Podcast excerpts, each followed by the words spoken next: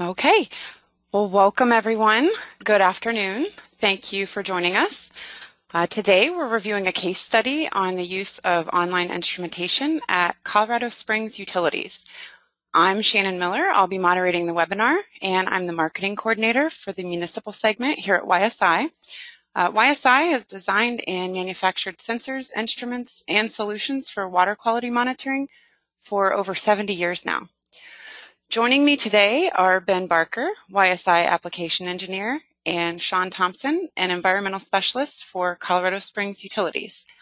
Uh, ben and Sean will be discussing sensor applications, operator experiences, and recommendations on sensor use. Between the two of them, they have over 20 years of combined experience with online analytical instrumentation. Just a couple of quick things before we get started. This webinar is eligible for CEUs and we'll provide more information on that at the end of the webinar. Uh, please feel free to use the questions and chat in the sidebar throughout the webinar. We've set aside some time during and after the presentation for Q&A. And lastly, this webinar is being recorded and the recording will be available to watch on demand at a later time. Um, with that, we'll go ahead and get started and I'll turn it over to Ben. All right. Uh, thanks, Shannon. Make sure my uh, screen is shared. I can uh, see it. All right. Perfect. All right. So thanks everyone for attending today's webinar, uh, of course, called Case Study, Online Sensors Improve Wastewater Treatment. I am extremely happy to have on our special guest, Sean Thompson, uh, the environmental specialist at Colorado Springs Utilities. Uh, how are you today, Sean? Doing well, thanks, Ben. Good, good.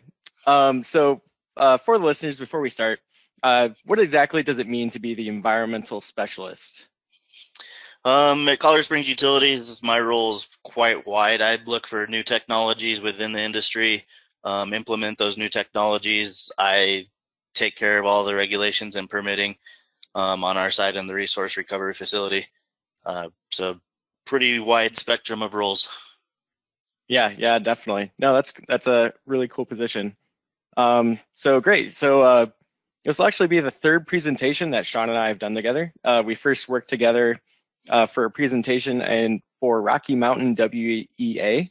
Um, then we did a WEF webcast together for on instrumentation, and now this will be our third. So uh, before I start, before I start, uh, we will have one poll question uh, coming up at near the beginning, and then there will be actually two Q&A sessions, uh, one about halfway through and then one at the end. So please feel free to get questions in uh, uh, throughout the presentation early and often. Okay, so starting off, this is what we will be covering today. Uh, we will start with a quick introduction on the benefits of online instrumentation, then Sean will give us an overview on Colorado Springs utilities and the plants that he oversees. And then we'll go over the sensors that is used at uh, Colorado Springs and how they are used. And then finally, we'll have a little discussion on his experiences with instrumentation. Okay, so let's get into the introduction. First, starting with the benefits of online instrumentation. So one of the first benefits to why online instrumentation is important is access to continuous 24-7 data. With this 24-7 data, we can do all kinds of things. Most of what is coming up uh, in the next several slides, uh, but with this continuous data, we can get our baseline data, uh, which is important to know the behavior of the parameters throughout the entire day, rather than just like little snapshots uh, like we'd see with grab samples, uh, either daily or, or twice a day. Um, we get to see trends like they're like the one we see here on the right, in which our uh, in which we had a customer that has aerators that are reacting to the incoming load. With grab samples, we would never be able to get this automated process or even to be able to see the rise and fall of ammonium that we see here and how it affects our uh, process control with the aerators. Second, we have monitoring process efficiency. With 24-7 data, we can get uh, we can use baseline data and visually see how efficient our process is. So let's this lets us know how effectively we are removing things like BOD or nutrients, and also helps us see areas of improvement. In this trend on the right from Colorado Springs, uh, they are using a dual channel orthophosphate analyzer to measure anaerobic phosphorus release and aerobic phosphorus uptake. That's this lets them know how efficient their biological phosphorus removal is. And we'll talk about more about that uh, particular application later. Next, we have reduced energy and chemical costs. With 24-7 data, we can automatically control process variables and save energy and chemicals, which allows us to be more efficient rather than just throwing as, in as much aeration and chemicals as possible to get the job done. This can prove to be very beneficial and save uh, utilities a ton of money. Uh, like in this example to the right, where a customer reduced energy usage by 26% in just four weeks of fine tuning their aeration output uh, with their online sensors. Online instrumentation is also essential in ensuring your facility is meeting their effluent permits. Measuring it directly or using process control can give you peace of mind that the process is running smoothly and you are below your limits. With 24-7 monitoring, you can get alerts that or you can get alerts the moment when effluent discharge is out of compliance, allowing you to make uh, quicker fixes uh, to issues that might be occurring. And also with 24-7 monitoring, we can get increased treatment capacity. With process variables being more tightly monitored, uh, we can be more precise with our treatment um, and treat higher loads, which may have been uh, risky or even uh, impossible before. And then finally, we have reduced maintenance costs. With online instrumentation, we can reduce the amount of grab sampling or spot checking we are doing, especially with measurements like TSS, BOD, COD, sludge level, or ammonium, uh, we can get those measurements 24 7 and reduce the amount of time needed to run those, for instance, TSS samples or the five day BOD tests, and only do them once a week rather than once per day, as some, uh, some facilities might do.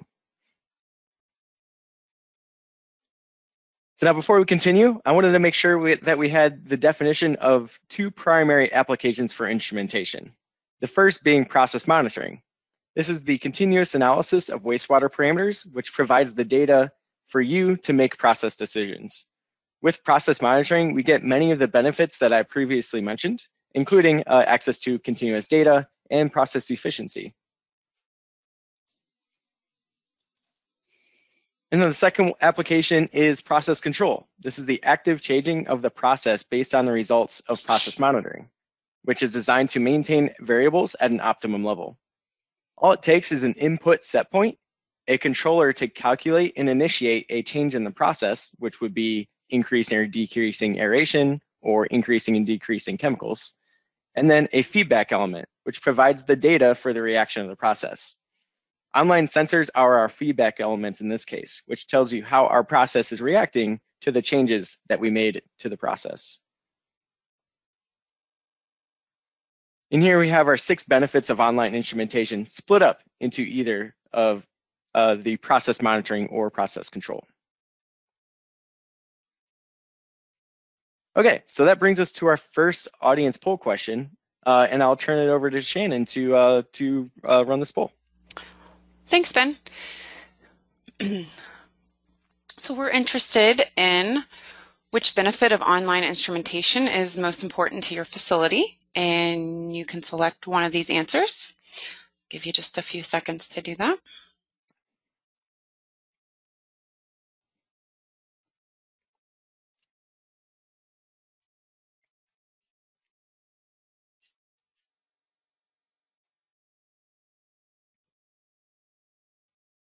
Still have some votes coming in here.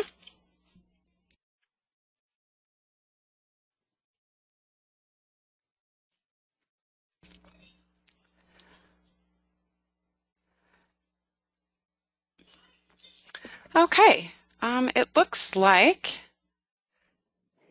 let me share the results here.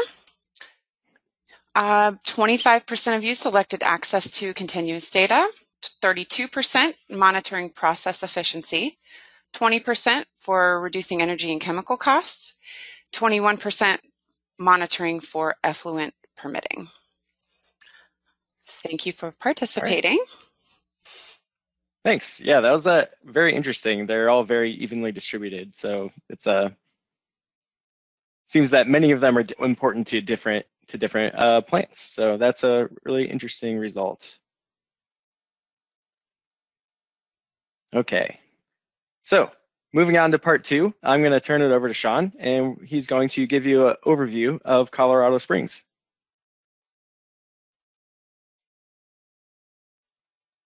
Thanks, Ben and Shannon. Um, like Ben and Shannon mentioned, I'm a environmental specialist for Colorado Springs Utilities down here south Colorado on the Front Range. Colorado Springs Utilities has a pretty unique system with wastewater. We have a our newest facility was built in 2004, um, went online in 2007. It's JD Phillips Water Reclamation Resource Reclamation Facility. Uh, at that facility, it's uh, designed for 20 MGD, currently doing about 9 MGD um, daily we pull the solids out of that facility and we send it down to our larger facility a little bit further south through the interceptor um, called Las Vegas Wastewater Resource Recovery Facility. And that facility is designed for 75 million gallons a day, currently doing about 30 million gallons a day. And then the most interesting part of our our process at Colorado Springs Utilities is we pull all the solids out of Las Vegas and we ship them down a 17 mile pipeline to Clear Spring Ranch Water Resource Recovery Facility. And at Clear Spring Ranch, we it's strictly a digestion complex. We digest the solids, and after digestion, we land apply into a disposable land application. So we inject about six inches under the ground there. Um, next slide. Uh, today we're going to focus mostly on J- the JD Phillips facility. It's like I mentioned, it's a 20 million gallon a day facility built out for 30 million gallons possible. We have a lot of infrastructure that's already laid out. Um, just doesn't have the guts put into it, but it is there if needed in the future. Uh, we serve the future existing and future customers of Northern Colorado Springs at JD Phillips. And it has its own unique aspects as it has a very state of the art odor control system um, because we are right in the middle of the city and nobody wants to smell a wastewater plant in the middle of the city.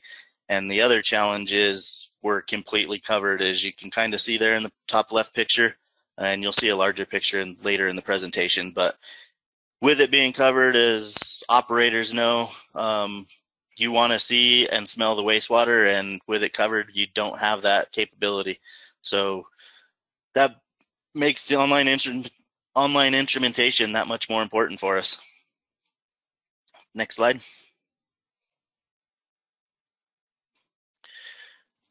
So this is a process flow diagram. Our secondary treatment is an A2O facility.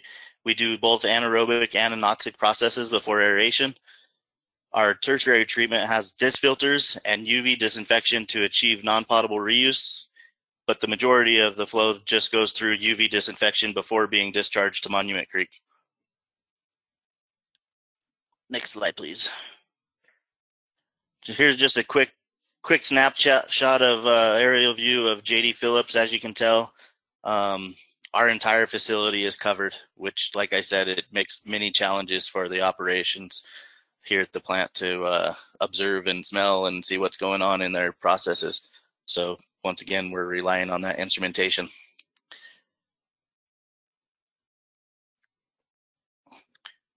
Alrighty. Uh, so JD Phillips, it's not really your typical A2O process. Uh, it was built as a selector there in the anaerobic. Just wasn't quite long enough to do detention. Um, since it's been built, we put in a temporary curtain to extend the anaerobic zone, which gets us closer to a more normal detention time for anaerobic zone, and we're pretty much anaerobic all times of that zone. Um, I'm just gonna ba- go basically through the the train, um, real basic, and later on in the presentation we'll be highlighting more spe- specific probes in more detail. Uh, but starting, we have a in the primary effluent we have a NiCaVis, which we're monitoring BOD, COD, nitrate, nitrite there. Um, not so much nitrate, nitrite. We're just utilizing that NiCaVis probe. And then we also are trying a DO probe because we have uh, pretty kind of a large outfall of our primary. So we are getting some DO introduced into the A basin, which can cause some issues for phosphorus release and denitrification. Um, moving on in the anaerobic zone, we have a an ammonia probe right there. It's it's in the anaerobic zone. We had some issues with it in the primary, so we move it to, to the anaerobic zone. Uh, so it is kind of diluted by the RAS, the return there, uh, but we can still see what we're getting into the A basin daily. And then we also have an ORP probe there, uh, just to make sure that we're staying in anaerobic conditions with that ORP probe. We also have the newest ALYZA, um, YSI ALYZA that sits. It's a dual mon dual probe. Uh, one of the legs sit inside the anaerobic zone, so we can monitor what kind of release we're getting out of that anaerobic zone. And then the second leg is in the aeration zone, so we can monitor uptake. Moving down to the end of the anoxic zone, we currently have another NiCaVis, so we're doing COD, BOD, nitrate, nitrite in that location. Um, and I'll talk about a couple of those parameters later on in the presentation. Moving through the train, we have DO and ammonia. Both are capable of control for the blower. Uh, here at this facility, we do do ABAC as much as we can, but we do have DO for uh, backup in case our ammonia probe is down or we want to choose to use DO control. Moving down, you have the second leg of that of phosphorus, and then going around into your C pass, we have uh, a nitrate probe, an ORP probe, and then at the end we have a DO probe. And I failed to mention at the end of our CPAT or in the end of the Noxic, we have a brand new pH probe too that we'll be talking about later on. And then finishing off the basin in the MLSS channel, we have a TSS analyzer, um, which is phenomenal to get your diurnal MLSS throughout the day. So looking forward to wrapping up the meat of the presentation with Ben here and talking more of the probes. Yep. Yeah, sounds good. All right, so uh, we're going to go through many of the sensors that uh, Sean has, that Sean works with, um, but we only have so much time to be able to talk about. So uh, starting with, uh, we're going to go all the way down the line from, you know, uh, beginning of the process down to the effluent.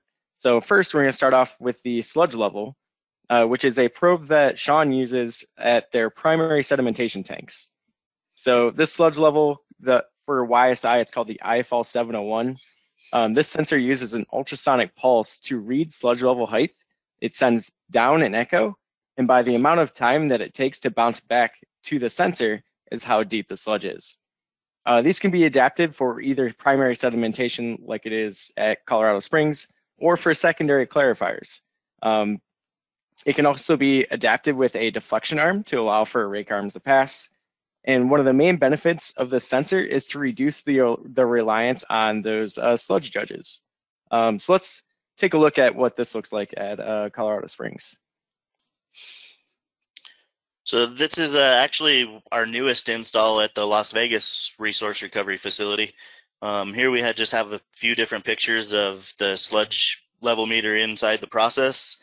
Um, a really good one there with it being swept by the rake that really it the design is awesome. It's the best one I've really seen and uh, have had zero issues.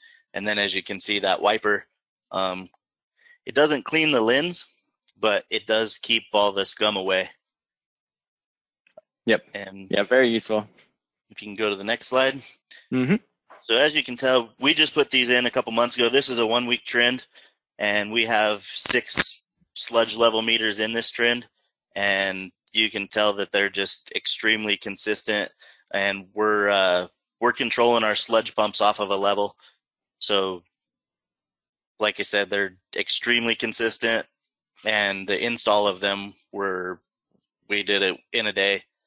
Just set a couple parameters, set your level of how far deep the sensor is actually under submerged in the water, and then how deep you are to the surface of the clarifier and it took right off.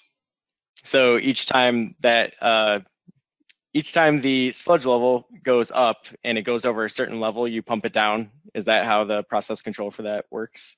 Yep. Yeah. So we have set points. Um, currently, we're running between two and a half and three foot at that facility. But yeah, if it gets above that set point, the sludge pump will kick on, and it gotcha. won't kick on if you're you're below it. So, um, gotcha. just a great optimization tool. Yeah, very cool. All right. Uh, next, uh, moving on to secondary treatment. Um, and this is specifically at JD Phillips. So this is the uh, this is the overhead view of those covered aeration basins. Um, so the covered aeration does present a few challenges, as you said, um, not only with the uh, the ones that you've mentioned previously, uh, but there's also, you know, there's no railings. Uh, you have covers, uh, and you'll have to access sensors through hatches, I believe, um, which yeah. is not very uh, not the easiest way to do it. But uh, and probably the biggest difficulty is uh, if you're going to add additional sensors to this plant, uh, you would have to, when you add in conduit, you wouldn't be able to add that onto, like, for instance, along a railing. Uh, I believe what you've told me previously is that you had to, you would have to put it, put in conduit underneath the concrete, like over to where the sensor locations are. Yeah. So these, this picture here is the two aeration basins side by side, and we're actually 34 feet deep.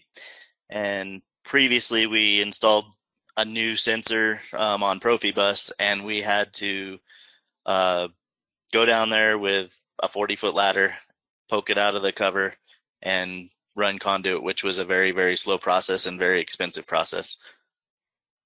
Yeah, so yeah, definitely. Um, but luckily, uh, Sean at one point uh, began converting over to a IQ SensorNet system and uh, began using uh, one of my favorite and underutilized things that we have is our uh, wireless modules.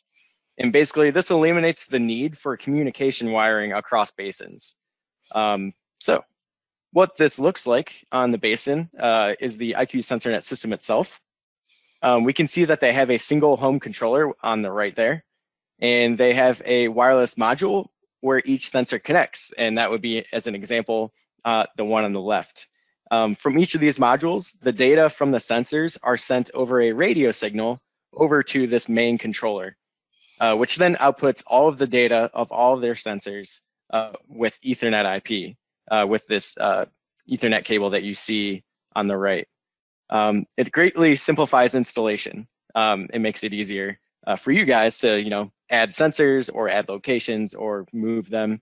Um, so yeah, it's a very cool, very cool tool. Yeah. Um, one of the things that I want to mention before you move on, Ben, is we didn't get the picture in here, but so both basins are mimicked. They're identical. So when we switch from basin to basin, we can just move the probes over to the offline basin from the online basin. But one of my favorite parts is we built a a mobile cart, and so ah. for pH or ORP, whatever we want to test, we can move that probe anywhere in the basin that we want drop a sensor in and it's automatically reading into the system. So we do we do a couple uh, different sensors throughout a couple weeks, and we'll just collect data um, in specific zones. So it's very very mobile. Yeah, that's uh yeah. For, I went back and looked at our Rocky Mountain presentation and uh, uh didn't think about bringing that picture over, but still same. Uh, yeah, very cool use of the wireless module. Okay, so this is what the system looks like as a whole, uh, showing all the sensor locations. And Sean mentioned that uh, there's two different, two separate trains here. Uh, so the green would be the be the uh, first train or second train, um, but the each of these modules is corresponding and sending a signal to this uh, green stack over here, uh, this green module, and then the other side is sending all of their data for all of these sensors over to the other um, the red module, which then is connected to your main controller, which then outputs via Ethernet. Is there anything anything to add on this one, Sean? Nope. Um, think I spoke ahead of you, so. no, it's perfect. All right. All right. Moving on. Okay. So the first sensor uh, we'll talk about is uh, dissolved oxygen and uh, which we, the YSI version is called the FDO 700 IQ, which you can see here. Um, The dissolved oxygen is an optical DO sensor, which means a lot of good things. It means that uh, no flow is required.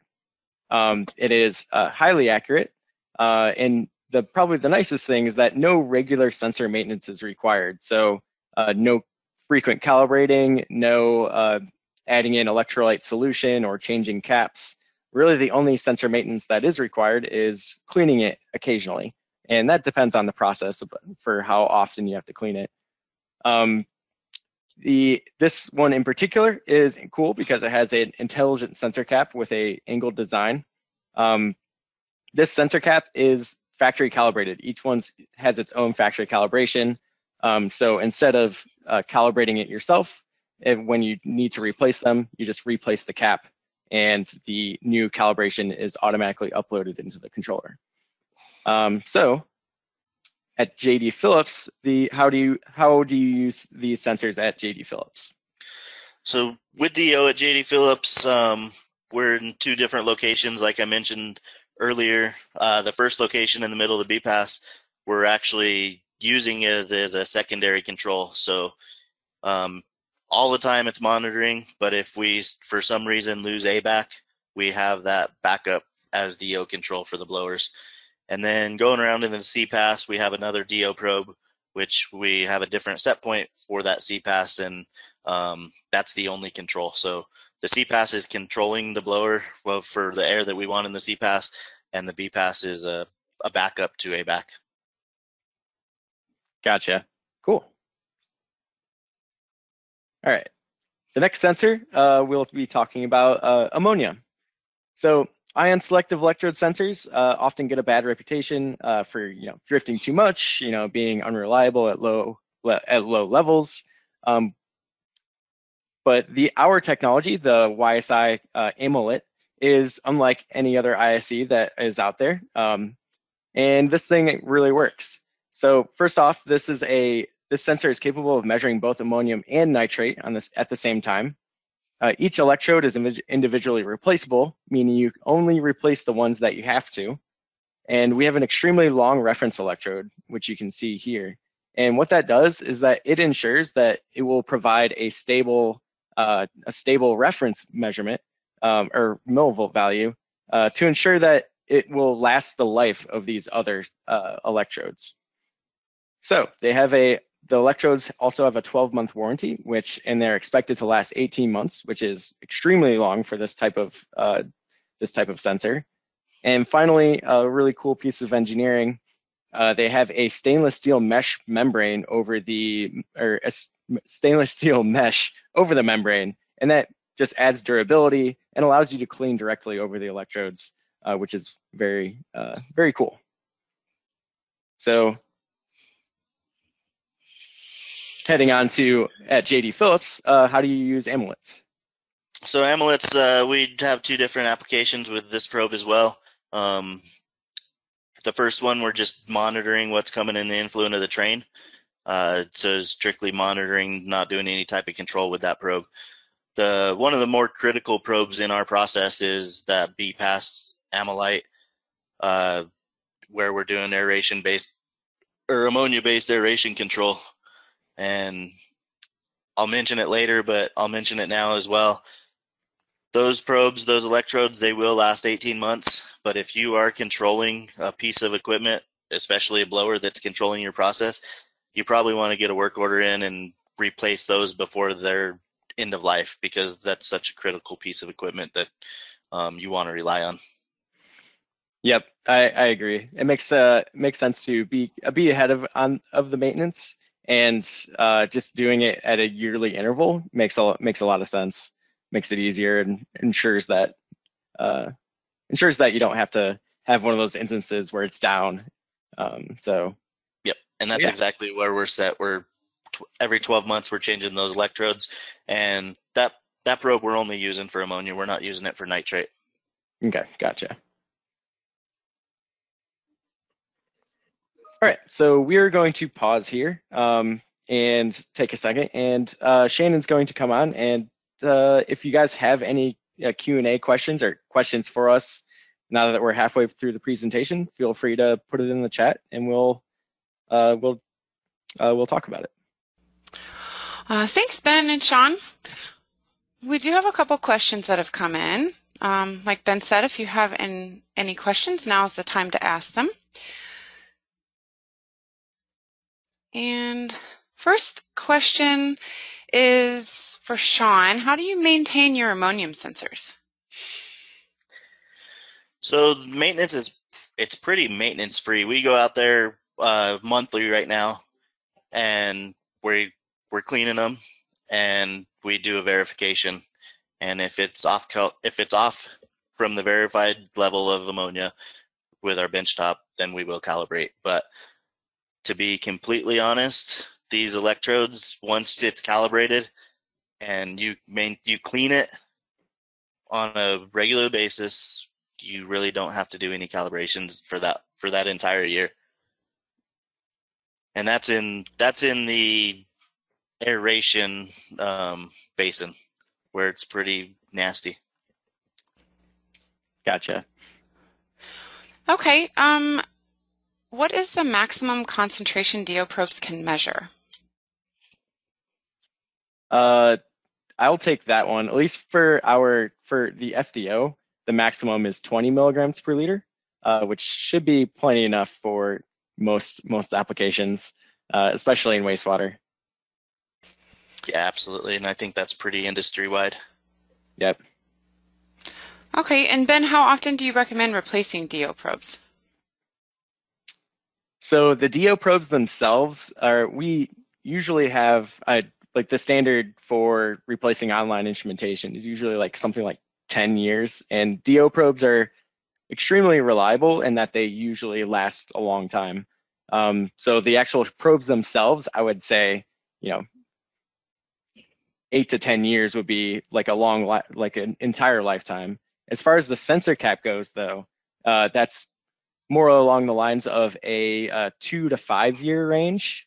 Um, they are warranted for two years. The the uh, the sensor caps are, uh, but up to uh, I would say they can last up to five years. So two to five years for the caps, eight to ten for the actual probes themselves. Yeah, and I'll pitch in on that as well. We have over between the two facilities, we have over 15 DO probes. Um, we have a lot at the Vegas facility, and we're going on four years and haven't replaced DO caps. Nice. Okay, uh, this question's for Sean. What is the ratio of operator to technicians with all the automation?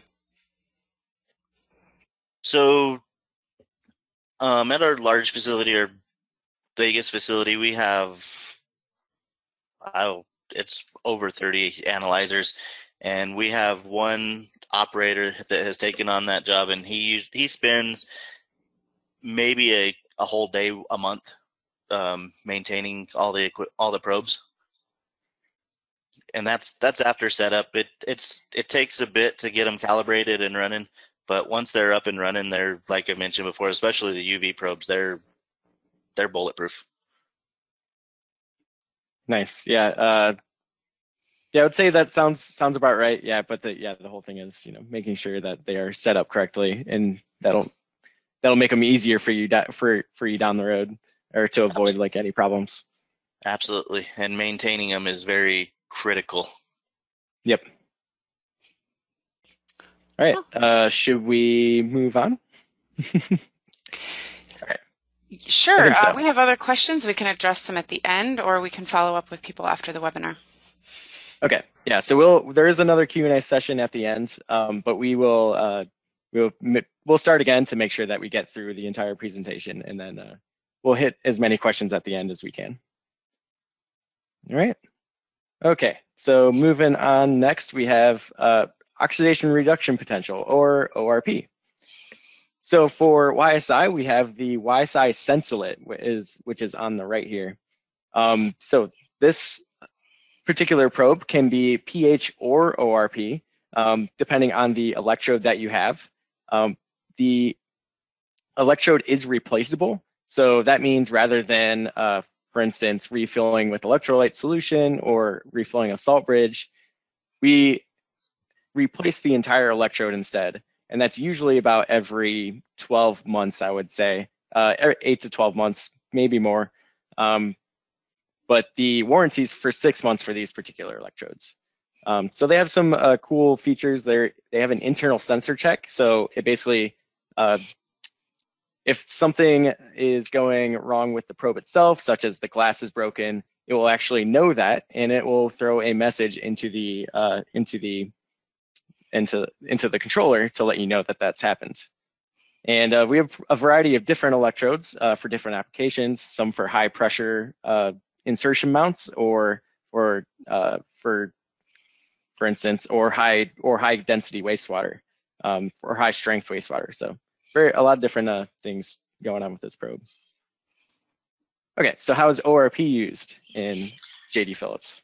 So yeah, we'll talk about ORP first. Um, we have two ORP probes, one in the anaerobic zone and one in the anoxic, or actually it's an aerobic zone we're using as the modified anoxic zone uh, when we shut off the air with our membrane diffusers. But uh, strictly for monitoring with ORP, I know there's some case studies out there where people are starting to control their blowers with ORP. We're not there with the ORP yet, but uh, we want to make sure that we're in an anaerobic condition.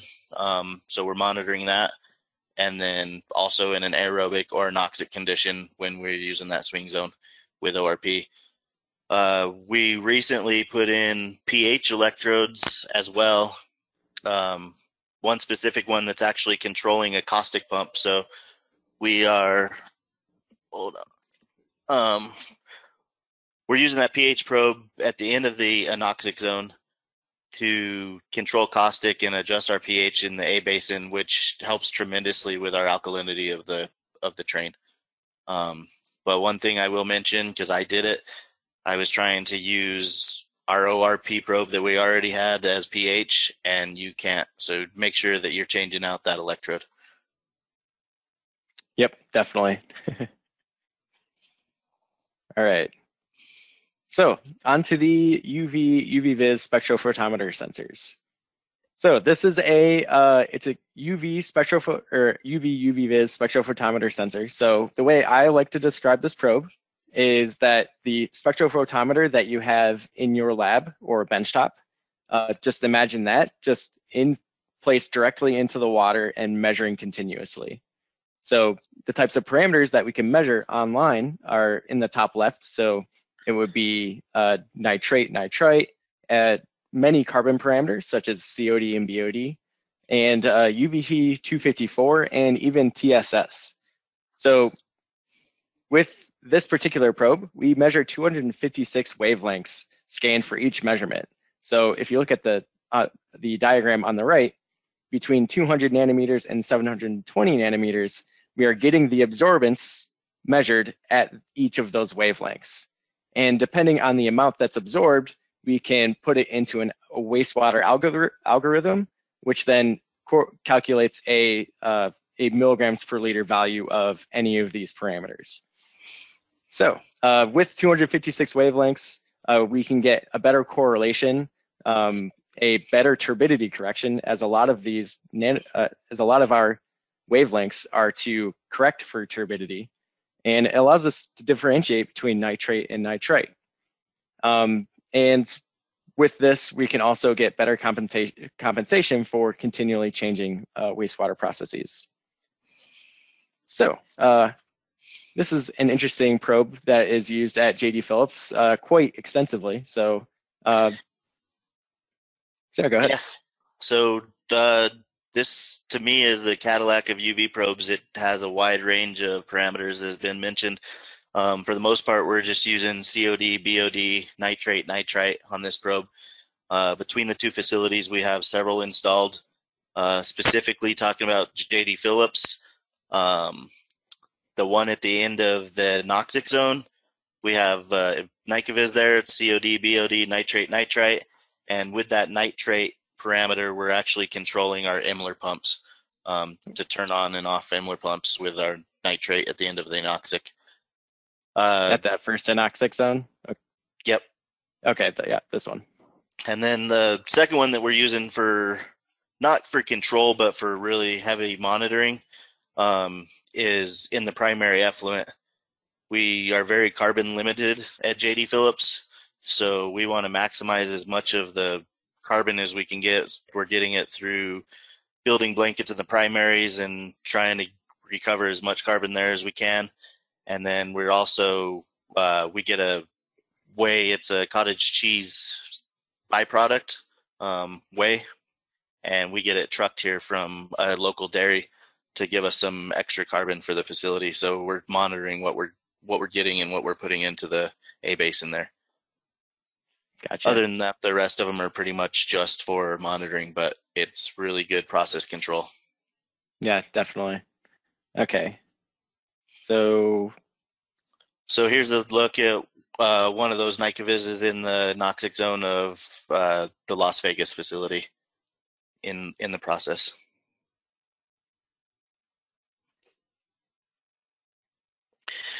And then this is a a success story. It was the first time we were able to actually see um, something come through with the COD and BOD normal daily operation. You don't see a whole lot of movement, but as you can see there on the right screen, you have those two bumps.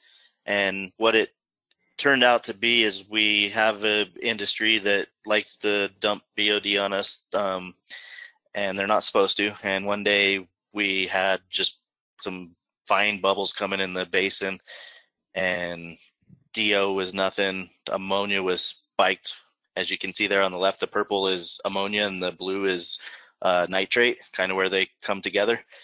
Um, and the, the two bumps previous is kind of normal day. So immediately we went to the COD, the NiCaVis probe. We looked at the COD and BOD data and saw that something was out of ordinary. And we went to that industry user that was pretty common to us and we asked them, did they, did you send something? And sure enough, they did. And it was, it knocked us out for about six hours. So being able to see that on a probe, um, and not just losing DO for six hours and chasing your tail to maybe mechanical problems, um, really defines a problem. Yeah, that was really cool. When you uh, first told me about that, I was like, you have to send me trends. yeah. The right. the, use, the industry wasn't happy with us that we caught them so quick, but I'm sure. we're on them. All right. Uh, now, moving on to the uh, orthophosphate analyzer. The uh, the ALYZA analyzer platform is it is YSI's newest technology, and it features both uh, orthophosphate and ammonium uh, measurements uh, separately, of course. Uh, but we have the possibility of measuring both of them, um, either of them. The improvements over the previous model is the reduction of the minimum detection level down to 0.02 milligrams per liter, and that's for both uh, ammonium and orthophosphate, and a reduction to a uh, 5 to 10 microliters of reagent used per measurement, which if you uh, add that up for uh, an entire day, that will be less than one milliliter per day of reagent use, which is pretty crazy. Uh, also, the analyzers come in one or two channel options, and uh, Sean actually uses a two channel option, uh, which is very cool. And it features auto cleaning, auto calibration functions, both uh, sing or both one point and two point auto calibrations. Two options for filtration, either an in situ filter, which is usually what we use, um, and also a two year warranty on the entire uh, unit. So, uh, Sean, let's take a look at this setup for the ALYZA. Yep. So uh, this is the newest install at the JD Phillips facility, and looking forward to getting a couple more. Um, one more here at JD Phillips and one at the Las Vegas facility as well. But uh, this analyzer it has two legs, like I mentioned earlier. One's going into anaerobic. We're measuring what phosphorus is releasing there in the anaerobic zone, and then just on the other side of the wall in the aerobic zone, we're measuring what the uptake is. Um, you you saw the the trend earlier. You'll see the trend in the next slide, but it's it's phenomenal. You can tell what your process is doing so quickly, and you can make an adjustment instead of waiting for lab results. It it's a game changer for sure. Yeah, that's really nice. Uh, question, I actually I don't know. Do you guys use the in situ filters uh, where you drop it, uh, the disc filters, which you drop directly into the basin? Yep, yep. Both are there, and being in Colorado with it cold, they're heat traced. So Okay. um, we're told we're gonna we're gonna test it out this winter, but uh, we're told that this box isn't gonna freeze the components. no, it it shouldn't. We have it in similarly cold places uh, around the U.S. Okay. So once again, this is the trend. Um, the red line it actually goes upwards of 30 milligrams per liter uh, where we're releasing in the anaerobic, and then the blue line is the uptake. Uh, the scale is actually highlighted on the uptake, so the scale there is actually correct. Um, so we're less than one milligram per liter leaving the A basin, uh, and we're seeing pretty good release on that trend. There's days that we're less than 20 at our peak because of our our low carbon coming into the plant, but that's actually pretty good on that that specific snapshot. Yeah, definitely. Okay, uh, so now leaving secondary treatment, uh, we'll br briefly talk about uh, UV disinfection. Uh, our line of UV sensors does come in a version which only measures UVT. Um, so it's the same sensor uh, shown down here, uh, but it only measures UVT 254. Or it could come on one of the possible parameters of the CarboVis or the NiCaVis. So different options for the probe depending on what you need to measure. So with UV disinfection, uh, the UVT percentage measured by the sensor can give an estimate of the organic matter within the channel. And that measurement, along with flow, can be used to automatically control the UV dosage. Now, without a UVT sensor, you would have to manually set the UV dosage or run the bulbs at 100%. And if anybody has run UV disinfection before, knows that replacing those bulbs are very expensive, and it's also expensive to even run. Uh, so any energy or lifetime that you can save will uh, save a lot of money. So how does this work? How do these sensors work for you, Sean? So at the Las Vegas facility, we have two that are actually side by side. That are one for uh, backup, but um, if here's the next slide, this is actually UVT in process and one hanging out. And then the next one I want to talk briefly about the trends. Um, one of my favorite ones to talk about. And on the right, we were having a lot of issues for a week and fighting it, fighting it. And as I&C people know, the first people that get blamed is I&C folks or the or the instrument itself. And I want to just tell you we troubleshot this for a week and we're getting blamed for by operators that it's it's the probe, it's the probe, it's the probe. And finally we found that the they did a big cleaning on a secondary clarifier, had lots of algae. Algae was sticking to the plastic chain and some of the algae was going in that pathway of the UV sensor. And so finally, we got it cleaned up. We ended up dropping the sensor only about a foot. We dropped both of them about a foot. And on the left is what we get today. And you can see how tight that those two run together. Yeah, it's pretty pretty incredible like how how, how closely closely they are together. And I also remember trying to troubleshoot those two probes with you, uh, trying to figure out what exactly was going on. I was like, I, I don't know.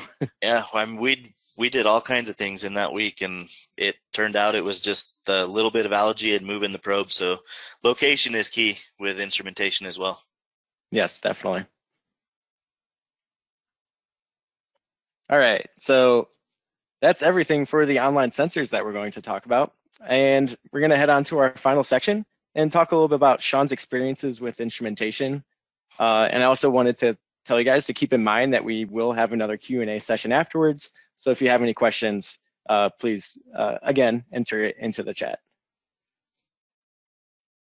Okay, so we're just gonna leave this uh, kind of a summary uh, slide up as we talk about it. Um, but we'll start with the first question for Sean. Uh, why is online instrumentation valuable to you? So to me, online instrumentation is very valuable. Um, it can give you a complete story like I mentioned before, 24 7 data. This on its own is extremely beneficial. A couple examples um, JD Phillips, we touched a bit today, is extremely diurnal, ranging from 2 million gallons a day to 14 million gallons a day, peak to peak throughout the day. So having that 24 7 data gives you a big picture instead of manually taking grabs or whatever time intervals that you may choose or a 24 hour composite sample. Um, last year we installed that TSS analyzer in the MLSS channel. It so happens to be that um, at the time of day that we were taking that daily grab ended up being the lowest concentration of the entire day. But we were making all of our calculations off that grab. So now that we have a 24 hour, seven days a week uh, analyzer, we can calculate pounds per day using that analyzer and be a lot more accurate. And we're going to be able to operate a lot better. Um, couple other reasons instrumentation is valuable is uh, you can solve a problem become, before it becomes a bigger problem. I think it's huge to be able to make a process decision before you get those lab results that might take two days, three days, um, up to a week, whatever it is. And you can also control equipment with the parameters as long as you're taking care of that equipment. So one thing I like to tell everybody, I've already mentioned today, the the instrument's only as good as you're taking care of it. Yeah, absolutely. That's uh yeah, one of the main things that I uh, always point out is that probably the, the biggest leading factor into the success of a sensor is how how you maintain it or how uh, do you have a schedule um, you know making sure being ahead of the of the maintenance rather than letting trying to catch up to the maintenance um, yep. always helps okay cool so uh, second question uh, what does it take to maintain the online sensors at Colorado Springs? And I think you already got into this a little bit, uh, but yeah, I think with the the time we have and to answer some more questions later, I think we hit on this one pretty well. Yep, agreed. All right, uh, next, uh, what is the most diff- what is most difficult about maintaining online sensors? Probably the most difficult thing with maintaining online sensors is getting it calibrated and being where you can have confidence in that in that meter. So yes, it's going to take you multiple times to calibrate that sensor to get it up to spec, to get it to where you're confident, where you're taking a benchtop reading to that sensor reading and being confident that it can control a piece of equipment. It takes time. It's not put in the water and you're done with some of these instruments, but it's it's worth the time that it takes you. So um, I would say just you have to have patience, calibrate, calibrate, calibrate. But once it's reading to the benchtop meter, the the thing is going to run flawless. Yep. Uh, one thing I'd like to add to that is there's uh, different styles of calibration uh, per per sensor. Uh, so like pH and ORP, you uh, do with a um, with a standard, and then uh, like the ammonium and the UV sensors, for instance, uh, they are basically matching to a grab sample, but they are also done differently. So it's really just a matter of getting comfortable, um, getting comfortable with that, how you particularly calibrate that particular probe, which you should be able to work with like the manufacturer to be able to do that. Um, and uh, also making sure that your process for your grab samples uh, are in line. So make sure that your CODs and BODs are accurate because if you're calibrating to bad data, you're going to continue to get bad data. Um, so uh, yeah. Yep. All right. Uh, next question. Uh, do you have any tips and tricks? Um, just a couple, maybe tips. Uh, with online instrumentation, make sure you're keeping the instrumentation really clean, maintain, make sure it's verifying to your benchtop samples. Um, make sure you're patient. If you got to wait on the lab, don't just throw in values because you want that data to be accurate. Uh, make sure on your instrumentation that you have work orders put in place because I've seen time and time again where instrumentation can get neglected because you don't have a, a work order out there and it just gets forgot about. So, um, and then like I mentioned earlier with probes that you're using control off of just don't waste don't wait till the end of the instrument life change it because obviously it's important enough where you're controlling something and then i'd also say location of an instrument is critical as well as research all that install applications um, as there may be something that will be better suited for your install. Yep, those are great. Okay uh, so uh, we probably have some lots of questions, so I'm gonna move on uh, and finish up really quickly. So of course, uh, all the sensors uh, shown today are part of IQ SensorNet, uh, which is a plant-wide wastewater monitoring system like we demonstrated today. Um, you can monitor, monitor parameters throughout your entire activated sludge system uh, with a single controller, uh, which can be networked to include up to 20 sensors. And I think your uh, your particular look was about like 18 sensors, or did you use all 20? I, I don't remember. Um, we actually have maxed out the JD Phillips one, and at Vegas we have a couple that are reaching that point as well. Um, we're getting ready to put in our wireless, our second wireless install at JD Phillips.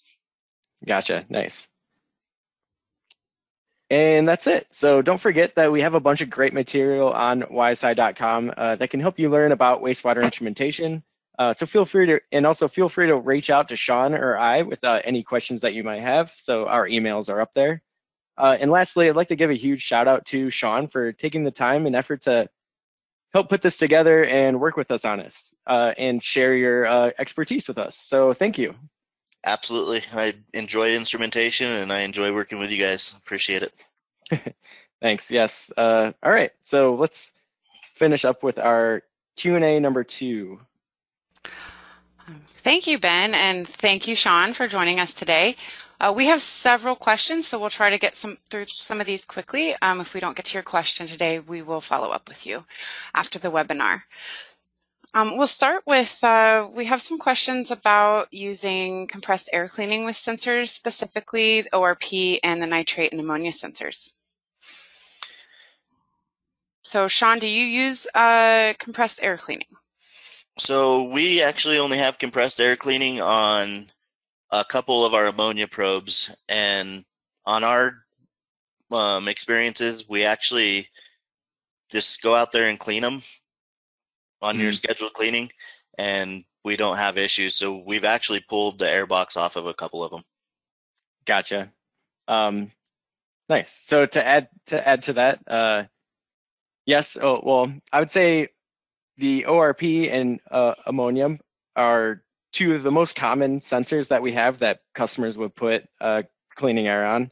Uh, we have definitely we have several cleaning air options. We have options that are, can do a single channel, uh, so like a single sensor, or we have compressors that can do two or even four sensors with a single compressor. Uh, so there's a lot of options out there. Um, but depending on the application it, and like what's going on in your process, uh, it might make more sense. And the reason usually ammonium is like the ammonium ISE sensors are more commonly used is because it's like if you're trying to do ammonia based aeration control, you want that to be that sensor to be as clean as possible. And having an air cleaning on that will keep that cleaner. Um, even though like if you if you wanted to touch it less, um, it's a good option. Okay. Um, Sean, do you find the instantaneous readings or the trends more important? Um, it depends on what you're looking at. I mean, if you're looking at a, a analyzer for just monitoring, obviously it's going to be your trend where you can see a long, longer time range, but it's very valuable to have that instantaneous for something you're controlling. Okay, and we have just a few minutes left here. We have a lot of questions around maintenance um, for different sensors. Um, can we talk about maintenance for the ORP sensor? Um, on our end, we're just cleaning it. Um, we just go out there with process water. Uh, so we'll, we'll actually take the effluent plant water and clean it. We don't use DI water, uh, and then just wiping it off. Yep, that's a good point. Uh, DI water is shouldn't be used on any electrode, so that would be uh, pH, ORP, ammonium nitrate. Um, anything that involves the electrode shouldn't be cleaned with DI water. Um, it's as far as do you? Uh, I'll ask you, Sean. Uh, do you ever do the? Do you ever calibrate using ZoBell solution with ORP? Um, we haven't yet. Okay. Gotcha. All right.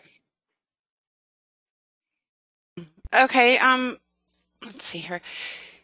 We have some questions around whether we have annual maintenance contracts and if um, sensors have to be sent in annually, etc.